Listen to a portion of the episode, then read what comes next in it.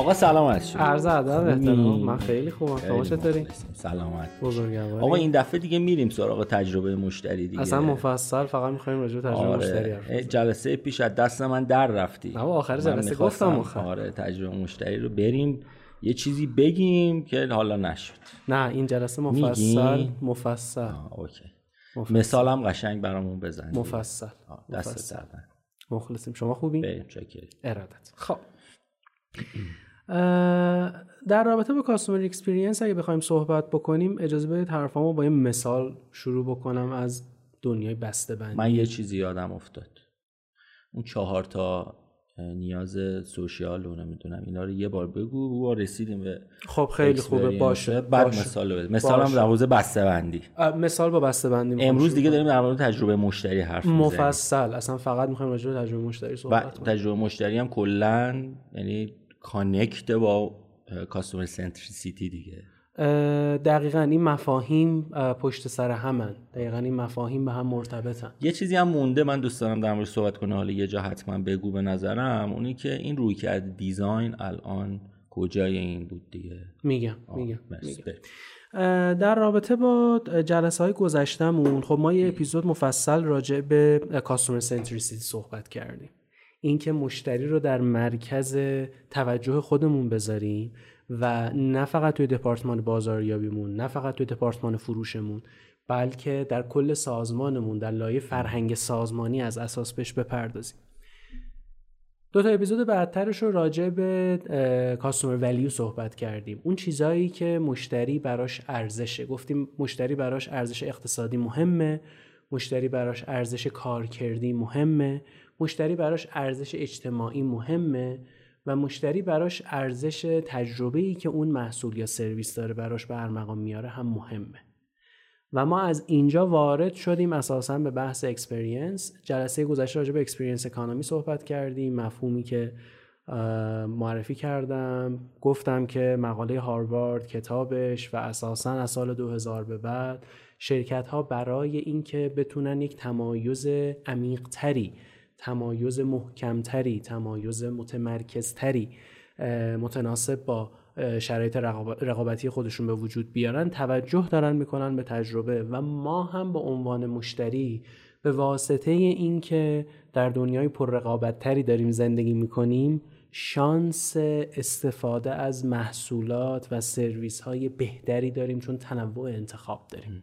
ببین قبل از اینکه بریم در مورد خود تجربه کاربری یا تجربه مشتری کلا صحبت بکنی، خود این واژه تجربه هم یه ذره به نظرم الان گنگه. یعنی الان شاید خیلی نشه در مورد این، یعنی میدونی شنونده تخصصی احتمالاً سنس داره. من تجربه مشتری رو تعریف که بکنم الان توی این مثالی که بزنم، خود تجربه دقیقاً دقیقاً خود تجربه رو الان میگم دقیقاً. یه بسته‌بندی فکر می‌کنم دهه هفتاد معرفی شد که این بسته‌بندی رو همه ماها باهاش خاطره داریم، حداقل تو سن و سال من و شما همه باهاش خاطره داریم. هفتاد شمسی میگی؟ هفتاد میلادی. نه نه هفتاد میلادی، چون من با شمسی کار نمی‌کنم. سلامت. کلمشل پکیجینگ. اون یادتونه ما یه موسایی داشتیم که این موسه میومد توی دو تا پلاستیک محکم، اینا به هم انگار مثل یه صدف محصولو گرفته بود و دور تا دورش انگار یه دوخته محکم بله پلاستیکی بله. شده بود بله. این کلمشل پکیجینگ باز کردنش خیلی سخت بود بله. اگه یادتون باشه بله. و خیلی خیلی خیلی مواقع این اتفاق می افتاد که آدم ها مثلا موس شما اون تو تو اون بسته‌بندی کاغذم به کار رفته بود، حالا بچه ها میتونن بعداً عکسش رو پیدا کنن بذارن، و وقتی آدم ها میخواستن باز کنن مثلا سیم موسرم باز میکردن با این قیچی که میخواستن این بسته‌بندی لعنتی رو باز کنن. و این بسته‌بندی رو وقتی شما باز می‌کردید اون تیکه‌های نوکتیزی که به وجود میومد قشنگ پوستو بله. میتونست براش جراحت شدید به وجود بیاره. نکته خیلی مهم اینه که این بسته‌بندی‌ها شاید باورتون نشه فقط در امریکا، اون زمانی که اوجش بود الان خیلی کمتر شده، سالانه حدوداً شش هزار نفر رو میفرستاد اورژانس بیمارستان. آمار داریم؟ این آمار در اومد. اسمش یه بار دیگه کلمشل پکیجینگ. حالا این موضوع مهم، اونایی که مثل من و شما یهو مثلا دستشون یه خراشی برمی داشت و دیگه نمیرفتن سراغ اورژانس بیمارستان که بماند، یعنی اینا رو که من میذارم کنار، اونایی که کارشون به اورژانس میرسی حدود شش هزار نفر بوده.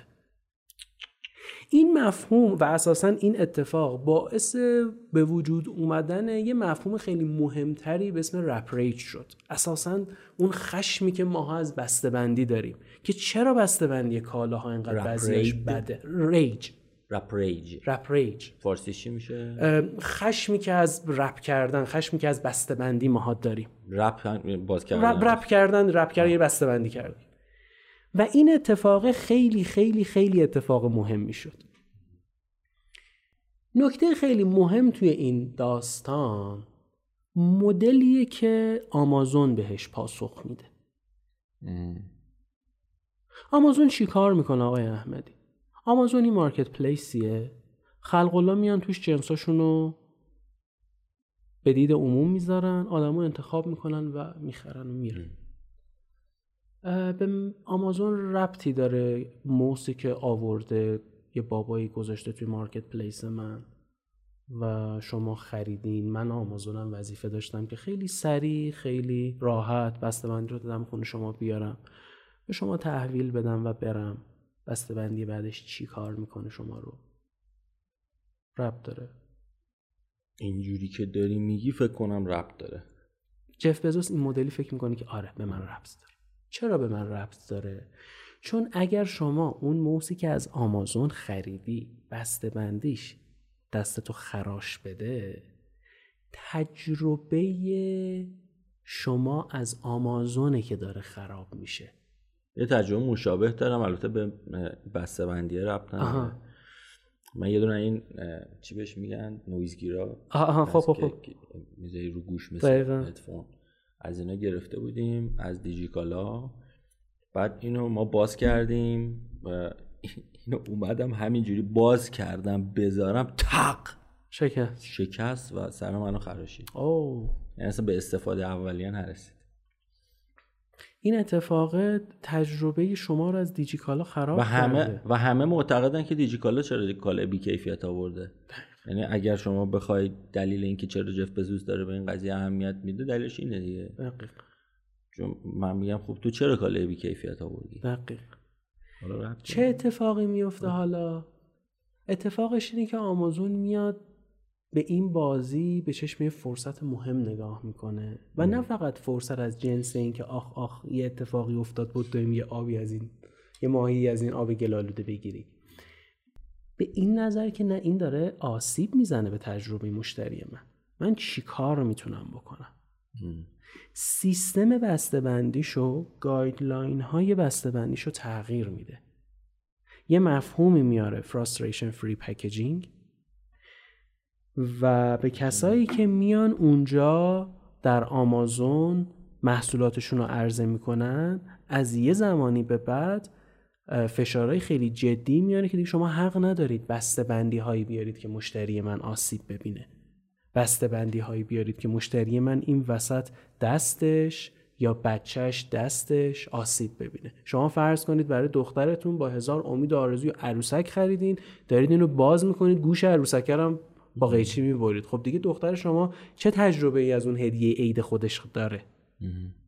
این اتفاق اتفاقیه که آمازون بهش واکنش جدی نشون میده و از اون موقع تا الان این واقعه توی آمازون خیلی خیلی خیلی محکم داره پیگیری میشه، معروف به اف اف پی Frustration Free Packaging. دقیق. okay. این ماجرا ماجرای خیلی خیلی مهمیه و یه مثال خیلی خوبه برای اینکه ما این کاستومر اکسپریانس روش تعریف کنیم. مدلی که آمازون پاسخ میده و خودش رو مسئول میدونه در قبال این که من فقط وظیفه ندارم که به شما محصول رو برسونم، من حتی اون زمانی که شما تو خونتون دارید محصول رو باز میکنید دخیلم تو ذهن شما. این اون تجربه مشتریه که ما میخوایم راجبش صحبت کنیم. اگه بخوام تجربه مشتری رو تعریف بکنم میگم اون مدلی که مشتریان احساس میکنند در تعامل با محصول یا سرویس من در هر لحظه‌ای که با من در ارتباطن چه اتفاقی داره در درون خودشون میفته. من سوال شما رو می‌خوام یه جور دیگه هم بپرسم. آره. یعنی تو ذهن من اینجوریه چی میشه که این موضوع برای آمازون حساس میشه؟ به خاطر اینکه تجربه مشتری خیلی مهمه. به خاطر اینکه آمازون یه شرکت کاستومر سنتریکه، میفهمه. این... چون چون کاستومر سنتریکه میاد ترک میکنه، میاد ترک میکنه، فیدبک میگیره، فیدبک میگیره، مارکتینگ اتوماسیون میذاره، مارتک استفاده میکنه، میره اینا رو کاتگورایز میکنه، بعد آمار میگیره، بعد اینا رو سورت میکنه، میگه آقا من جزء مش... پر مشکل ترین چیزا تو پکیجینگمه و و و بعد میاد بر اساس اولویت بندی و نوع حساسیتش میگه آقا خب این جزء موضوعات در واقع خیلی حساسیه که مشتری خیلی روش مانور میدن، ظاهرا هم همه رو به من ارجاع دادن، اصلا به شرکت فروشنده کاری نداشتن، ایسوس بود اصلا کاری به ایسوس نداشتن، برن تو صفحه اون فوش بدن، اومدن تو صفحه من فوش دادن، منو منشن کردن. اوکی پس من میرم روش کار میکنم. درسته، دقیقاً همین. من یه مجموعه بهم رجوع کرد بابت قضیه سگ و گربه و گفتش که عرضم به خدمت شما ما میخوایم این غذا رو تولید بکنیم. من این مقداری صحبت کردم باشون در رابطه با تکنولوژی تولیدشون و اساساً تفاوت تولید این محصول، چون میخواستن داخل ایران تولید بکنن، با محصولات ایرانی دیگه. گفتم بله خب خیلی از تولید کننده، من تا حالا با کلاینتی روبرو نبودم که بگه آقا این محصول من این ده تا مشکل رو داره ولی با این ده تا مشکل من میخوام بفروشیمش، حالا چی کارش کنیم؟ همه معتقدیم که محصولمون خیلی محصول خوبیه، ایدئال، فلان، بهمان، که خب خیلی این میتونه مرتبط با مارکتینگ مایوپیا باشه.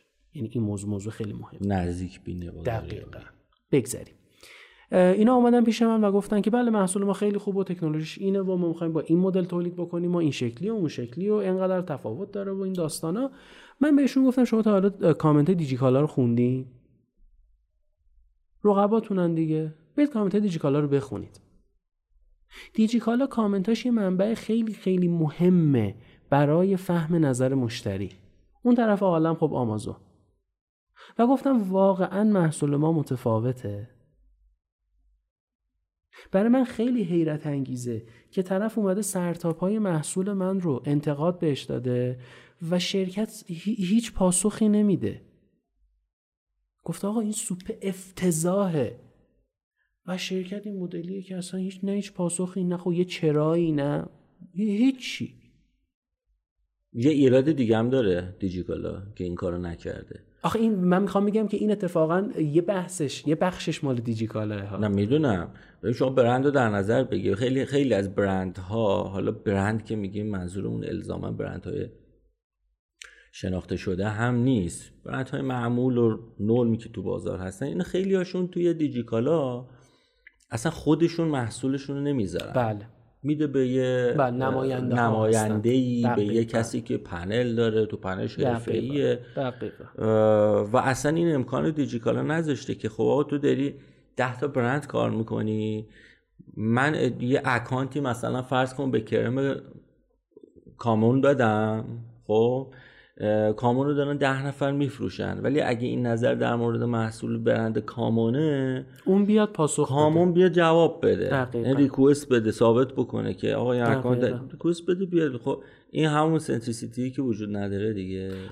من میخوام شاید اصلا شاید اصلا نیازش نبوده ازف، شاید اصلا برنده دقیقاً ریکوست نکردیم آقا یه امکانی میذارید دادش ما جواب بدیم. من میتونم جواب بدم دقیقاً دقیقاً.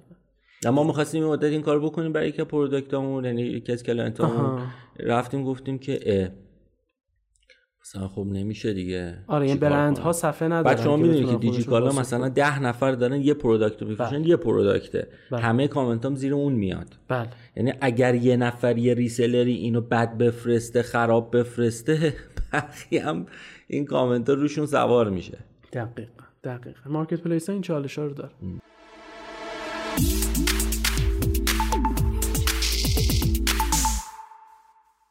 تاکشود یه سایت هم داره به نشانی دبلیو دبلیو دبلیو دات تاکشود دات کام. شما میتونید همه اپیزودها رو اونجا بشنوید، ویدیوها رو ببینید و مطالب تکمیلی رو اونجا بخونید. حتما به سایتمون سر بزنید.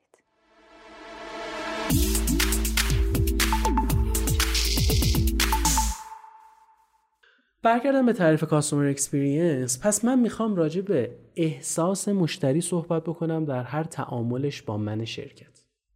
ام. احساس مشتری در هر تعاملش با من شرکت. حالا بیام یه مقدار هر کدوم از این کلمه‌ای که الان به کار بردم و بهش کافیم ببینیم که داستانش چی. آقای احمدی، من دارم راجع به مشتری صحبت میکنم. توی فیلم کنم اپیزود اول بود که من یک تعریفی اقتصاد محور از مشتری گفتم. گفتم نیاز، خواسته، تقاضا، اون کسی که پول تو جیبشه مشتری. اینجا میخوام بگم که اون رویکرد اقتصاد محوری که ما به مشتری داشتیم کاملا رویکرد درستیه، ولی من در رابطه با مشتری اینجا یک مقدار دایره دیدم رو باید وسیع‌تر بکنم و در این دایره دید وسیع‌تر ذی‌نفعان من وارد بازی میشن و من باید به تجربه ذی‌نفعانم فکر بکنم. تعریف میکنه ذی‌نفع رو به خطی دیگه. دقیقاً. ذی‌نفع هر فرد یا مجموعه‌ایه که به نحوی با برند من در ارتباطه. سهامدارم جزءشن. سهامدار جزءشه، کارمندان و همکاران من جزءشن. در تعریف‌های خیلی خیلی گسترده ترش جامعه و دولت هم هست، تامین کننده ها تامین کننده ها حتما هستن، واسطه های فروش واسطه های فروش حتما هستن. دارم مثال میزنم که دقیقاً اینا میشن ذی‌نفعان مجموعه من. چون ذی‌نفع که میگیم، شنونده غیر تخصصی احتمالاً ای نفع و ایرادی که ما تو اقتصادمون داریم همینه دیگه. نفع تا میگیم ذی‌نفع، نفع داریم به ریال فکر میکنیم، داریم به یه چیز واحد پولی فکر میکنیم. دقیقا دقیقا. در ارتباط با این موضوع ما باید یه مقدار دایره دیدمون رو وسیع‌تر بکنیم و بگیم که خب من ذی‌نفعانم چه ارتباطی با چه احساسی از هر تعاملی با من دارم. پس این نکته اول. نکته دوم، من دارم راجع به احساس حرف میزنم. تجربه همون احساسه. تجربه مشتری اون احساسیه که مشتری از هر تعامل با من داره. مشتری میاد مصرف میکنه، در این مصرف داره یه تعاملی ایجاد میکنه، داره یه تعامل. حالا میخوام بگم که این فقط مصرف هم نیست، حالا مفصل میگم. آره. اما نکته ما حسشه ها، حس ناشی از تعامل، اون اونو حسیه که داره، نه اتفاق منطقیشه. ببینید شما خاطرتون هستش که وقتی که فرزندانتون نوزاد بودن باید یه سری داروهای خیلی بدمزه و تلخ بچه‌تون میدادین. بله. و بچه شما گریه میکرد، شما مادرش دستشو میگرفتید، یک بله. دهنش رو باز میکرد، یه قاشق چایخوری مثلا این شربت آهن، شربت هر چیزی به این بچه داده بشه. تجربه فرزند شما افتضاح بوده. بله. احساسش احساس کاملا ناخوشایندیه و شما این مدلید که ببین دخترم تو باید بخوری به خاطر اینکه این شربت خیلی مهمه، تو الان مثلا گلو درد میکنه. اون اصلا منطق اصلا اهمیتی براش نداره. احساس من مشتری از هر تعامل، نه اون چیزی که قرار دو دو تا چهار تا و چرت که ذهنم بهم بگه. ما برندها بعضی وقتها توجهمون صرفاً به نقاط و نکات منطقی داستانه. میگیم ببینید من این محصول رو ساختم، این محصول این ویژگی‌های منطقی رو داره، این طرف با احساسش سر و کار داره. آیا من میتونم احساس آدم‌ها رو بهتر بکنم؟ آدم‌ها براشون اهمیتی نداره که من چقدر سرم شلوغه. من میتونم فرایندی رو تعریف بکنم که آدم‌ها هرس کمتری بخورن. من این مثالی بزنم. توی تأمین سرمایه تمدن این داستان برمیگرده به سال نود و هفت. یه محصول جدیدی اون مجموعه میخواست لانچ کنه به اسم آی بی شاپ. آی بی شاپ اولین سوپرمارکت مالی ایرانه، جاییه که شما میتونید برید محصولات مختلف سرمایه‌گذار رو ببینید. صنعت مالی ما به نسبت اونور عالم بسیار بسیار جوان‌تره و محصولاتمون هنوز اونقدر که باید و شاید توسعه پیدا نکرده. شرکت‌ها هی دارن میرن به سمتش و خب توی این سالهای اخیرم چند تا ما بازیگر فعال داشتیم، مثل تمدن، مثل چند تا برند دیگه که اینا شرکت‌هایی هستن که دارن میرن به سمت اینکه این فرهنگ سرمایه‌گذاری رو بهتر در داخل کشورمون ایجاد بکنه. صورت مسئله ما موقع این بود، ما آی بی شاپ رو می‌خوایم ارائه بدیم به مخاطب و توی این کمپین لانچ خب یه بازه زمانی تهران کاغذ دیواری شد برای آی بی شاپ و مخاطب شروع می‌کرد تماس گرفتن. ما ترک کردیم دیدیم که مخاطب یهو ده دقیقه، یه رو بیست دقیقه، خب اینطوری که نمیشه که.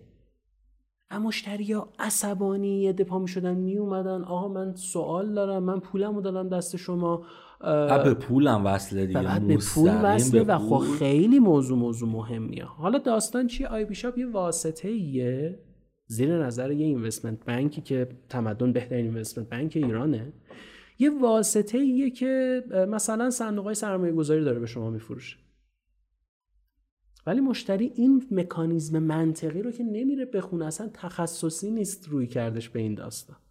به من اعتماد میکنه، یه میلیون، دو میلیون، ده میلیون، یه میلیارد، پونصد میلیون پول میاد پیش من میذاره از نگاه خودش و بعد که وای میسته یهو زنگ من میزنه یه رو پشت خطه، شاکیه، احساسش داره خراب میشه.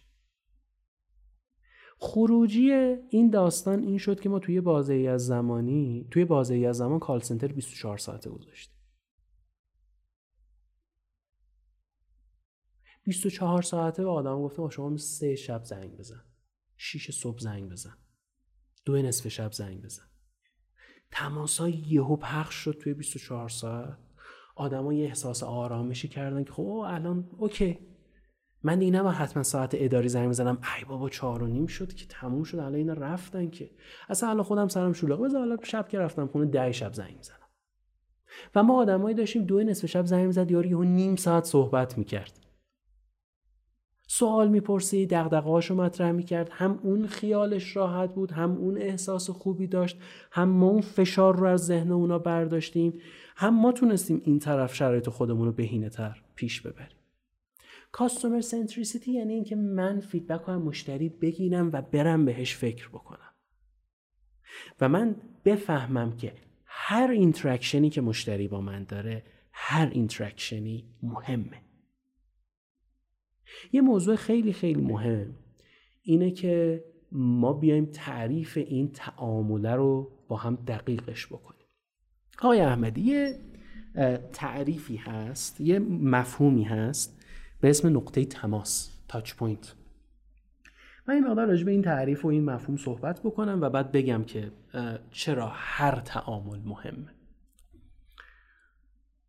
ما برندمون از طریق شبکه‌های اجتماعی، از طریق تبلیغاتش، از طریق خط تلفنی که به خلق الله ارائه دادیم، از طریق محصول و سرویس، از زمانی که مثال کلمشل پکیجینگ، از زمانی که محصول من میره خونه طرف یارو میخواد اینو باز کنه، دائم داره تعامل میکنه با برند من، یه تاچ پوینتی داره.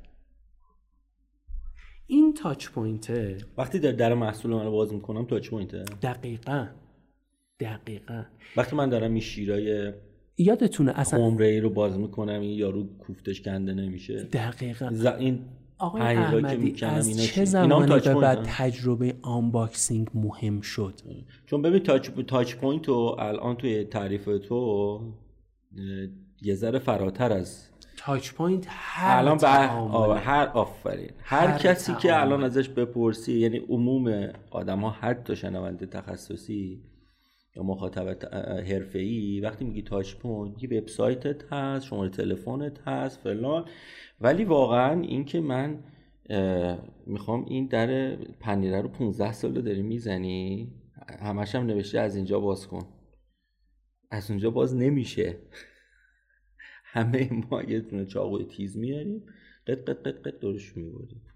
تنها کاری که کردی زحمت کشیدی این که یه تلق پلاستیکی هم روش گذاشتی. پونزده ساله داری این میزنی و همچنان ما یه مشکل داریم. آقای احمدی، ایدی که شما آخر سال برای مشتریانتون اینا میفرستین؟ ما نمیفرستیم. آه شما نمیفرستین. بله بله بله دوستان میفرستن. آره اونم تاچ پوینته. بله. همه چی تاچ پوینته. هر جایی که مشتری با برند من در ارتباط، تاچ پوینته. و توی هر کدوم از این تاچ پوینت ها احساس مشتری من میتونه بالا و پایین بشه. هر پس ببین تاچ پوینت تعریف تاچ پوینت طبق چیزی که شما گفتی که منم باش موافقم، دقیقا هر چیزی که میتونه حس مخاطب من رو تغییر بده دقیقا. در جهت مثبت یا منفی یا خونسا یا تثبیت کنه حتی. یا تثبیت کنه دقیق. ثابت بکنه دقیق. آقا فلانی گفته این خوبه، بذار امتحان کنم ببینم خوبه و تثبیت میشه دقیقا. و هر تعامله ها، حالا یه ذره جلوتر میگم چون اینقدر دارم تأکید میکنم رو حس بیشتر بگی فکر کنم بهتره ها، یعنی هر حس... چیزی که حس رو جابجا میکنه، هر حسی حس رو جابجا میکنه و هر از جنس تعامل، حرفی که آدم راجع به برند من میزنن دارن تعامل میکنن، تبلیغی که آدم‌ها از من میبینن داره یه تعامل اتفاق میفته، پست اینستاگرامی که داره میبینه یه تعامل داره اتفاق میفته، اینفلوئنسری که شما انتخاب میکنی بیاد اون داره به من حس میده. و نکته مهم اینه که ما توی یه سری از این نقاط تماس از یه کاتالیزورهایی استفاده میکنیم، مخصوصا توی تبلیغات اه. اه. که خود اون بستر و خود اون کاتالیزور بار معنایش میاد رو برند من. یه ذره شفافتر بگو کاتالیزور یعنی چی؟ شما میرید از یه آدمی، نمیخوام اسم ببرم ولی هر کدوم از ماها ممکنه این جمله‌ای که الان من دارم میگم یکی دو تا سه تا چهار تا ده تا آدم میاد توی ارزم به خدمت شما ذهن ما. شما میرید به یکی از این اینفلوئنسرهای زرد اینستاگرام که چه میدونم میلیونی مخاطب داره برند خودتون رو میدید معرفی کنه. ام. برند شما آگاهی از برندش میره بالاتر. بله بله برند شما ولی وصل میشه به بار معنایی که اون آدم تو ذهن مخاطب داره ها. اون بار معنایی رو دوست دارید؟ این اتفاق خیلی افتاده که توی زمانه که کمپین تبلیغاتی و سیاستگذاری تبلیغاتی من دارم انجام میدم، مثلا آدمایی که مثلا یه مقدار غیر تخصصی تره، مثلا واحدهای دیگه میام میگن آقا این این اینفلوئنسر چه میدونم یه میلیون فالوور داره خیلی خوبه، این کلی جوک میگه، همه میخندن، همه پیگیری میکنن، همه اینطورین، همه اونطورین. میگم فقط ببینید این برندمون یهو ممکنه به قهقرا ببره ها.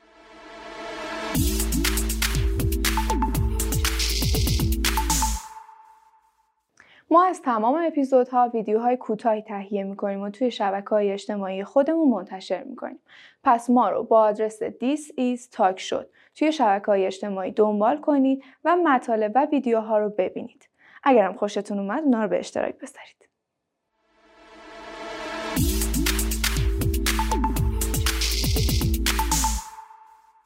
دیدی تو برندهای بزرگ هم حتی این اتفاق داره میفته، البته برندهای بزرگی کم تجربه خیلی اینو بیشتر میبینی. این کی بود؟ فکر میکنم بیمیتو بود یا بیمه آنلاین، این جوک میذاشت، بله بیلبورد کرده بود جوک میزه سوسکه فلان این حرفا. یا مثلا این تبلیغهای مثلا اروتیکی که بعضیا میسازن و میندازن توی بازار. من الان اصلا نه منتقد اروتیکم نه در واقع میخوام تایید یا ردش بکنم، الان تو مقام حرف نمیزنم. یه چیزی باب شده بین این تبلیغاتچیا یا مارکترها که میگه ولی دیده شد این از این فکره از کجا میاد، بی سوادیه. بعد من اینو میخوام ببخشید میخوام اینو وصلش بکنم به مثلا مبانی هایی که توی دنیا وجود داره در عرصه تبلیغات و عرصه مارکتینگ. مثلا یه کتابی خودت معرفی کردی به من، من خوندم، اعترافات یک تبلیغاتچی، البته تو مدیسون رو معرفی کردی، حالا بماند، حالا اونم کردیتش مال من دیگه. آره اوکی اینم مال. ببین آقای اوگیلوی قبول دارم ممکنه واقعا فوت کوزگریشو نگفته، یه جاهایی هم میگه داداش دیگه من این فوتو به تو نمیگم، ولی میای ببینی که کلا تو عرصه تبلیغات ده پانزده بیست تا کلا قانون گذاشته و این قانون ها واقعا به ذات تبلیغات وصله و هیچ وقت تغییر نمیکنه، مثل فلسفه فروش که هیچ وقت تغییر نمیکنه، بر مبنای یه در واقع اصول قرار گرفته. چون اصول هم رعایت نمیکنن. اینا کیان که تبلیغات چی میشن، اینجوری حرف میزنن، این کارا رو میکنن و برندو میتره کنن، وصلش میکنن به یه سری در واقع اتفاقات عجیب و غریب، بعد میگن و عوضش دیده شد. برندهای ما دقیقا تو همین جمله هم همینه دیگه. برندهای ما، میخوام بگم خیلی از اینا برند نیستن، نامهای مشهوره. تقصیر برنداست یا تبلیغاتی؟ تبلیغاتی بد عمل کرده. ببینید الان من میگم به نظر من شرکت حرفی که خیلی وقت میخوام بزنم و بزنم. آره آره. الان مود شده یه چند سالی هست، حالا تو کرونا یه ذره اینو تعویق انداخت روش. توی کنفرانس مارکتینگ و اینا یه سری پنل‌های تبلیغات میذارن، یه سری اساتیدی رو هم دعوت میکنن. خیلی دوست دارم اسم ببرم ولی واقعا جنبه لازم رو در این بزرگوارا نمیبینم بگم، خب چون اونا از شهرتشون بر علیه من و برای کوبیدن من استفاده میکنن به جایی که جوابشو بدن. اسم نمیبرم خب، ولی یه روزی حتما این کارو میکنم. پنل میذارن، پنل بررسی تبلیغات. یه روز این پنلیست دوستاشو دعوت میکنه صحبت بکنن، یه روز اونا پنل یکی از اونا پنلیست اینا رو دعوت میکنن. هیچ فرد جدیدی هم نمیبینی. بعد این آدمه میاد میشینه اونجا میگه صنعت تبلیغات به کارفرما باخته. خب ما تبلیغاتمون لاب لاب لاب لاب لاب شروع میکنه انتقاد کردن، ما بعدیم، ما خراب کردیم، تبلیغات این چیه اون چیه فلان. خب دینگ دینگ این آدم فردا میره توی شرکتی میگه من بیست سال تو بدنه تبلیغاتی مملکت کار کردم. او آقای فلان جدی میگه بله تو داری به من میگی تبلیغات یعنی این؟ آقا بالاخره این تبلیغاتی که امروز باخته و این خروجیشه همین جنابالی که با داری بیست سال فخر میفروشی که من تو بدنش بودم این کارو کردی، اینو ساختی دیگه. خب اگر امروز تو به کارفرما باختی ببخشی تو این بیست سال شما تو زمین بودی که باختی. این بالاخره آقا این تقصیر این تبلیغاتچیای ماست یا تقصیر کارفرماست؟ یعنی من یه جایی میگم که یه جایی تقصیر رو تقصیر کارفرما میدونم، ممکنه دخالت زیاد بکنه، به صاحب فنش اعتماد نکنه، ولی آیا ما صاحب فن گذاشتیم جلوش؟ ما کارشناس درستی گذاشتیم جلوش که اون اعتماد بکنه؟ ببینید من فکر میکنم که یه ذره بس دور میشه ولی خوبه. آره به مثل طلاق میمونه. نمیتونم من وقتی یه طلاقی داره اتفاق میفته توی ماجراهای خیلی خیلی چه میدونم اکستریمی که طرف معتاد دست بزن داره فلان داره بهمان داره، حتی این وقت من میگم خانم شما چرا با همچین آدمی ازدواج کردی؟ شما سهم خودتو از تقصیر بردار. میگه نه من عاشق شدم به هر حال این اتفاق افتاد. میگم بله ولی اشتباه کردی، سهم خودتو از این تقصیر باید برداری. شما هم به قدر سهم خودت در این واقعه‌ای که برات اتفاق افتاده مقصری. من فکر میکنم توی داستان تبلیغات همه ماها باید سهم خودمون رو برداریم، هم هممون به اندازه قدر و سهم خودمون درگیر این ماجراییم. یه سری از تبلیغات رو شما میبینید سوال براتون پیش میاد که اصلا چرا؟ ماها برامون فان بودن، صرف دیده شدن، این چیزا کی پی آی های خیلی مهمتری از ذات تبلیغ، از اثری که از تجربه‌ای که اون تبلیغ میذاره. چرا؟ حرف, حرف من... قشنگ همون اوگیلوی با... واقعا حرف قشنگی میزنه، میگه داده جایزه پولیتسر که نمیخوای ببری که تو کپی رایتی که میخوای بنویسی. حالا تا یه حدش مانمکه ها، ولی واقعا بیلبورد ما به قول این طبقه شانزده پادکست طبقه شانزده میگه شبیه کاغذ دیواری شده دیگه. این کاغذ دیواری شما استفاده میکنه، شبیه توییتر شده، توییتاشونو میام میذارن. دقیقاً این این این اتفاقیه که ماها به شکل کلونی داریم تبلیغات نگاه میکنیم. چی رو میذاره بالا سر کار؟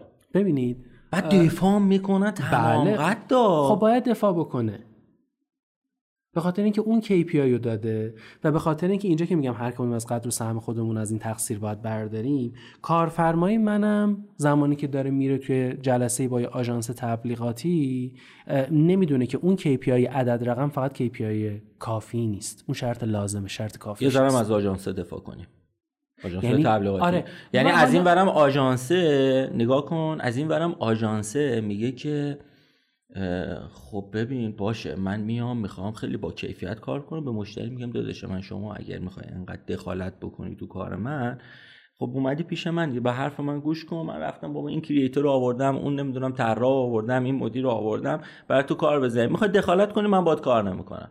منتها میترسه. میدونید چرا؟ چون تو مملکت ما پول گنده دست یه سری شرکت محدوده و شما اگه میخوای پول خوب دراری باید بری سمت اینا، از اینا پول بگیری. یک.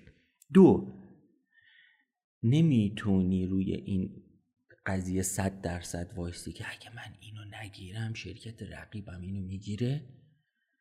اون که اصلا به این داستانا پایبند نیست، یا پایبند، من نمیدونم پایبنده یا نه، اخلاق داره یا نداره، چون سندیکا نداریم، چون صنف نداریم، چون کنفرانس نداریم. چهار جا بری آقای بادکوبه و خانم فلان و اینا همه بیان بشینن با هم دیگه به وای صنعت تبلیغاتو بشینیم ببینیم چه خبره. خب اگه اون بیاد این قرارداد گنده ده میلیاردی بیست میلیاردی رو بگیره، سی میلیاردی رو بگیره، پول داره، پس میتونه بره رانت بگیره، رسانه رو بگیره. بعد میدونی ما همه چیمون شبیه همه دیگه، آژانس میزنیم صاحب رسانه، در حالی که آژانس نباید رسانه داری کنه و عمده پولم داره از این رسانه در میاد، نه کریتیویتی. طبیعت طبیعت این ور داستانم هست. میگم همه چی به همه چی به قول شما ربط داره، ولی نمیدونم کجا این زنجیره بالاخره میتونه قطع شه دیگه.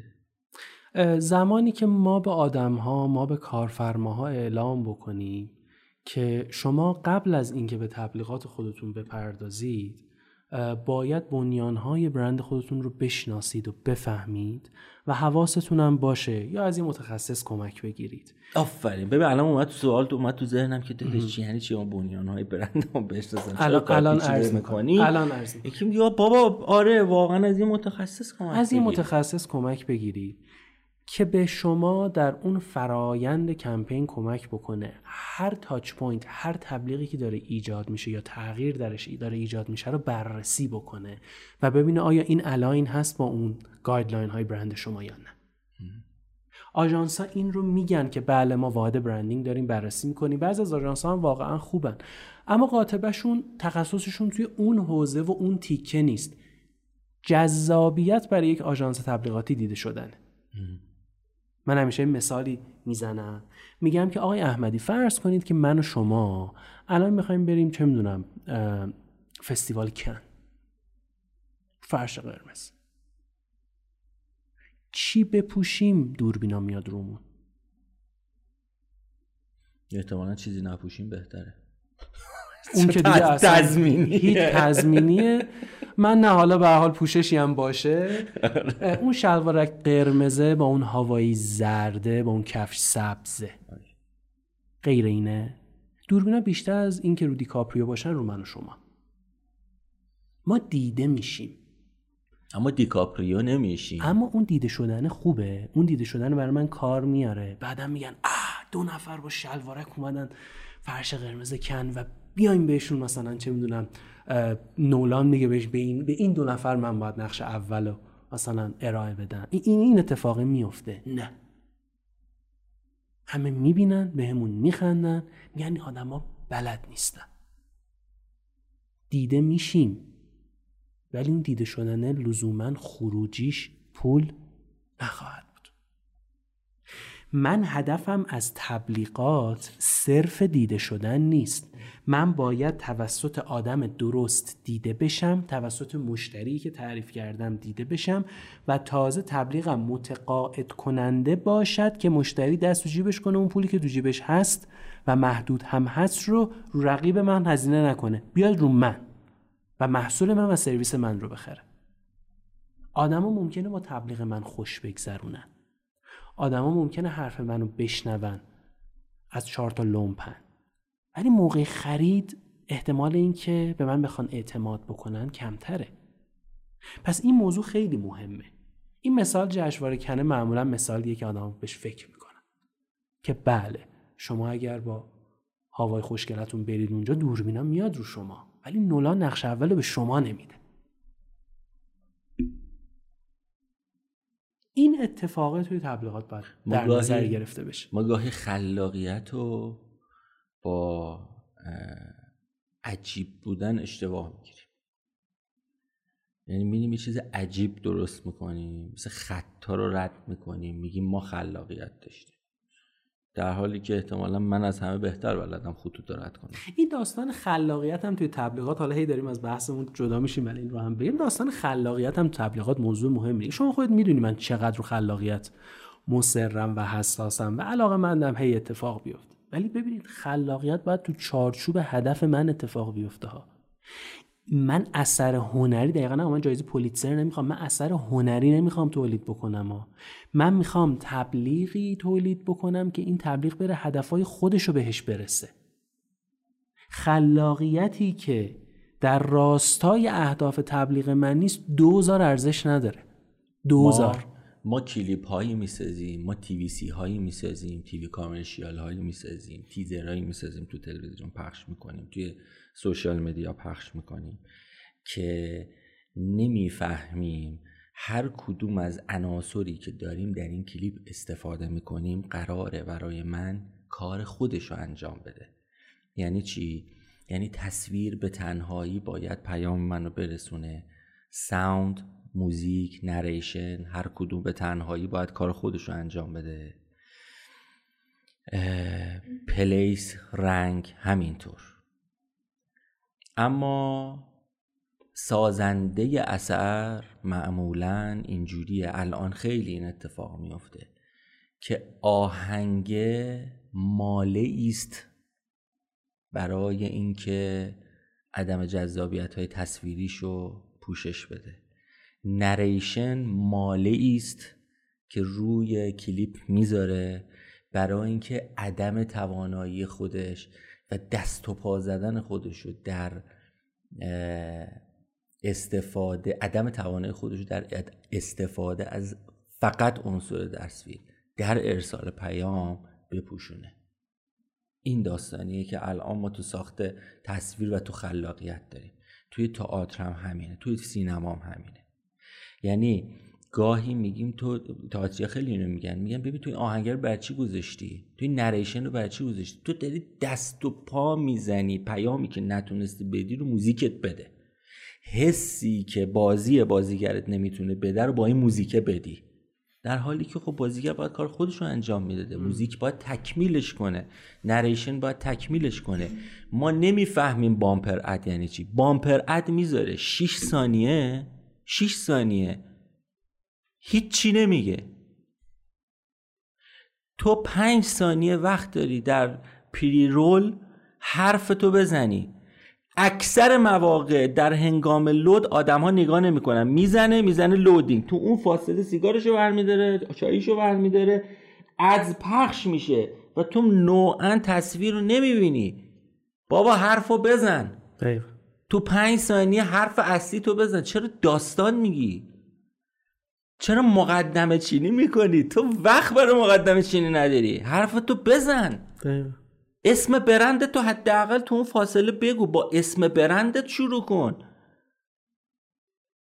میاد از پری رول هایی که این چند وقته دیدی چی یادته؟ من بگم به بازی انجام بدیم، تو چی یادته؟ هیچ. من ایوان رو یادم. ایوان، وای عجب چیز مزخرفیه. ببین تبلیغ مزخرفه ولی یه کار درست انجام ده. با ایوان شروع میکنه. آره آره ایوان فلان در, آره. در این حد درسته.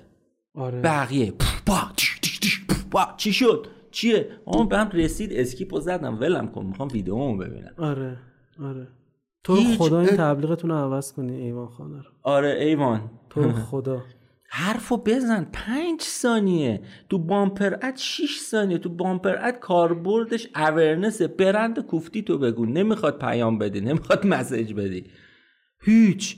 بابا میری تو سینگویس گوگل رو میخونی، میبینی نمودار میکشه، این نسبت اثرگذاری، پیامو از این ور بدم به اون ور، از ته به اول بدم، اینقدر مطالعه میکنه. تیزرساز من فکر کرده که به قول شما خود اثر هنری بسازه، نمیفهمه که پیامو کجا بده، نمیفهمه کدوم مدیوم میخواد اینو پخش بکنه. من یه چیز دیگه هم بگم اوف. تبلیغات بس تبلیغاتو ببندیم.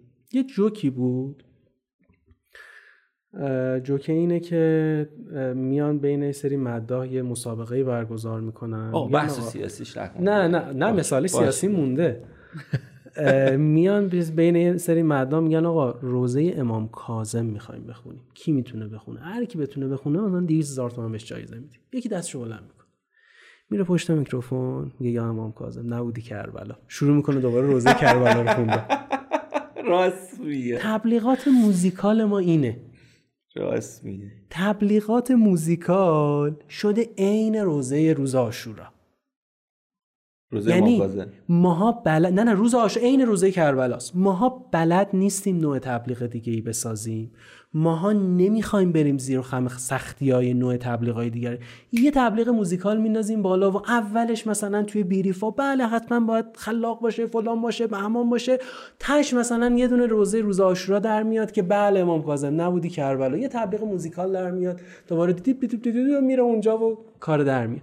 و تبلیغات موزیکال چند وقت اخیر زیاد شده دوباره. یعنی یه مدت بود که یه مقداری به هر حال میرفتن سراغ نرفت داداش. اول که عروسی بود همه یعنی پنیر شش و هشت روغن شش و هشت حیرت انگیزه بیمه شش و هشت لوجستیک دیجیکالا رو میگم شش و هشت هم هم یه جور به یه خوانندم میدن همشون بیمه باد دیدی اونا رو آره.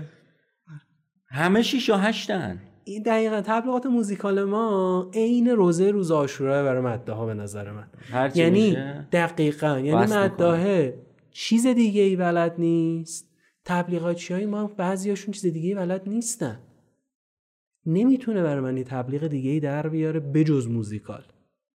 من بعضی وقتا ما این شرکت‌ها میرم تو این جلسه آژانس تبلیغاتی، خب ما از این طرف همه کارها رو باید برای شرکت انجام بدیم، هدایتگری کنیم، اما فقط تبلیغات زمان موزیکال نباشه. میگن خب بله موزیکال البته یه ژانر خیلی پرطرفدار، میگن بله بله فقط موزیکال نباشه. این این اتفاق اتفاق مهمی. بگذاریم برگردیم سراغ آره حرف از اینجا شروع شد که آره تو داری تبلیغ میدی اینجوری اون تاچ پوینت مهم شد، تاچ پوینت اون تاچ پوینت مهم. پس کاستمر اکسپریانس چی بود؟ هر اینتراکشنی. فکر می‌کنم چقدر دیگه صحبت داریم تو این بخش تو این اپیزود. چند دقیقه دیگه از اپیزودمون باقی مونده که من برم تمامش کنم. خب پس من تعریفو فقط در حد دو دقیقه دیگه چیز بیارم، اپیزود بعدی برم سراغ مثالاش. هر اینتراکشنی که مخاطب من، مشتری من با شمای برند داره. این با شمای برند یه زمانی شمای سازمانیه مثل وبسایت، مثل تبلیغات، یه زمانی هم شمای شخصیه ها. طرف تلفن رو برمی داره زنگ میزنه به من و آقای فلانی خانم بهمانی گوشی رو برمی دارن و اگر اونها نتونن درست برند منو در ذهن آدمو جا بندازن، من یه تاچ پوینت خیلی خیلی خیلی مهمی رو از دست دادم. کل تامین سرمایه تمدن با اون عظمت تو صدای اون نفر کال سنتریه که نشسته دو نصف شب داره جواب آدما رو میده. و اگر اون آدم سرد جواب بده، بد جواب بده، عصبانی جواب بده، بی‌حوصله جواب بده، کل تجربه مخاطب از کل شرکت من خراب میشه ها. گاهی وقتا من مدیرا میگم آقا این نفرات باید آموزش ببینن و این میگه بابا تلفن جواب میده دیگه. میگم اینطوری نیست، والله اینطوری نیست. نوع آدما طرفی آدم که آدما اصلا شما رو نمیبینن. دقیقاً آدم ببین آخه مسئله همینه دیگه. ببین یارو که تلفن رو برمیداره این این تمرین هر کی میشنوه انجام بدن، بچه‌ها اینجا انجام بدن. طرف تلفن رو که برمیداره هر جو برای اولین بار زنگ زده، برای چیز زنگ زده، هر چی تلفن رو که برمیده هر جوری جواب میده شما اونو تصور میکنی. دقیقاً این الان داره چیکار میکنه؟ نشسته اینجوری داره جواب منو میده. ما اینجا یه دونه رستوران داریم ازش چیز میکنیم. این هر وقت تلفن رو برمیده ما فکر میکنیم رو گازه، کشیده این تلفن رو کشیده در جانم بگو جانم چی میخوای؟ آها خب باشه. بعد من رفتم یه بار یعنی بعد از مثلا دو سال آره نشسته بعد خیلی هم فاصله داره با آشپزخونه‌اش. نه واقعا میگم الان آستینا هم داده بالا مثلا اینجا تا اینجا به سس به سس جوجه‌ش هم مثلا جانم عزیزم چی تهران یه دقیقه گوشی مثلا اینجوری سری یه دونه میز در حالی که رفتم اونجا دیدم مثلا یه نفر دیگه است. من ریلکس نشسته و این تجربه من از دقیقاً خراب میکنه. و اگر الان هر کدوم از شنونده های ما بیان بشنون که من تاچ پوینت هایی که از برندهای معتبر، برندهای بزرگ داشتم چیا بوده؟ حیرت انگیزه آقای احمدی که ببینیم آدم ها بر مبنای چه تاچ پوینت هایی دارن راجع به ما قضاوت میکنن. آدما با همون تماس تلفنیه، با همون پیکیه که اتفاقا پیک شرکت شما هم نیست ولی بد اخلاقه، با آدم از طبقه دوازده میگه بیا دم در من نمیام بالا. ماها بازی رو به این تیپ آدمو داریم میبازیم و تجربه مشتری من از این تیپ آدمو داره خراب میشه ها. حسم خراب میشه، حسم خراب میشه، شکل میگیره. و من دارم راجع به احساس آدم ها صحبت میکنم، من راجع به منطق آدم ها صحبت نمیکنم. و نکته مهم اینه که آدم ها با یه سری تاچ پوینت محدود راجع به من قضاوت میکنن. آدم ها از تجربه‌ای که از باز کردن بسته بندی یه موسی که از آمازون خریدن راجع به کل آمازون قضاوت میکنن. جف بزوس بیکار نیست، خیریه هم وا نکرده، علاقه‌مندم نیست کاری بکنه که بعداً بشه پیپر چه میدونم دکتراهای بازاریابی و مسترهای بازاریابی. خیلی سرش از این حرفا شلوغ‌تره. دنبال دو تا چهار تای مالیه. بیکار نیست اینجا برای ما حرفای خوشگل بزنه. این داستان تأثیر داره روی وفادارسازی مشتریاش، پس بهش بها میده. من اینجا نمیدونم حرف خوشگل بزنم، حرفای قشنگ بزنم که آدم میگن بابا یارو کاسب بوده دیگه، دنبال پول بوده دیگه. الان هم اگه داره به تجربه مشتری اهمیت میده به خاطر اینکه آمریکا خوشگله نیستش که پول تو اینه، این داستان پول توشه. چرا درس نمیگیری؟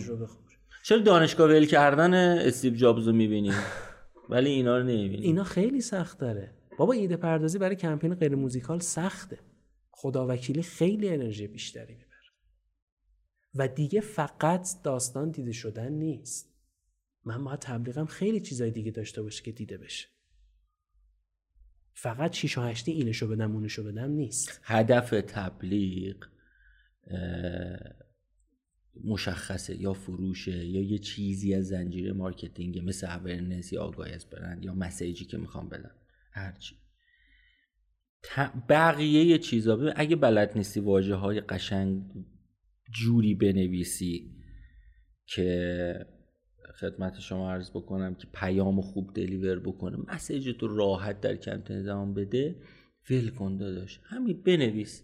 ویدیوهای دیروز من دیدم تو پیج یکی از این افراد، یه جوان کردی بود فکر میکنم، این پرده فروشی داره ظاهرا، یه پرده قدیمی رو میگیره آتیش میزنه، میگه پرده های خود را آتیش، با لهجه شیرین کردی، پرده های خود را آتیش بزنید به دور بیاندازید، میندازه تو استانبولی. بعد میگه عوضش از این پرده های آماده بگیرید، شیک، عالی، آماده نصب، ما در خدمتیم، به پیج ما سر بزنید. یه از این قشنگتر میشد. حالا تو این رو اگر بیای زیبایی بصری، تصویر خوب، رنگبندی درست، اجرای بهتر بهش اضافه کنی، مسیجت بهتر میاد، ولی مسیج دلیور شد. بعض تبلیغات بس مفصلی. آره. مثالم میزنی خیلی سریع؟ مثالم خیلی زیاده و نرسیدی بگی؟ آه. میخواستی تو این جلسه بگی؟ آره آره بریم سراغ اپیزود بعدی. یکیشو بگو. به نظرم نمیگی؟ نه به خاطر اینکه قبلش باید یه مقدمه بگم. نه زیر بار نمیگم، مقدمه میخوام. آره. خب مقدمه تو خطی میگی دوباره جلسه بعد تکرار. نه مقدمه که خطی نمیشه. من از اونام که کتاب بنویسم یا مثلا یه شیشمش فقط مقدمه. بابا فوتبالیستام همین جوری بود دیگه، طرف میرم میخواد شوت بزنه، مقدمه گل زدن بود بعد تموم میشد. تموم میشد تا قسمت بعدی. نمیگی؟ نه بریم اپیزود بعدی. باشه دست در خسته نباشی.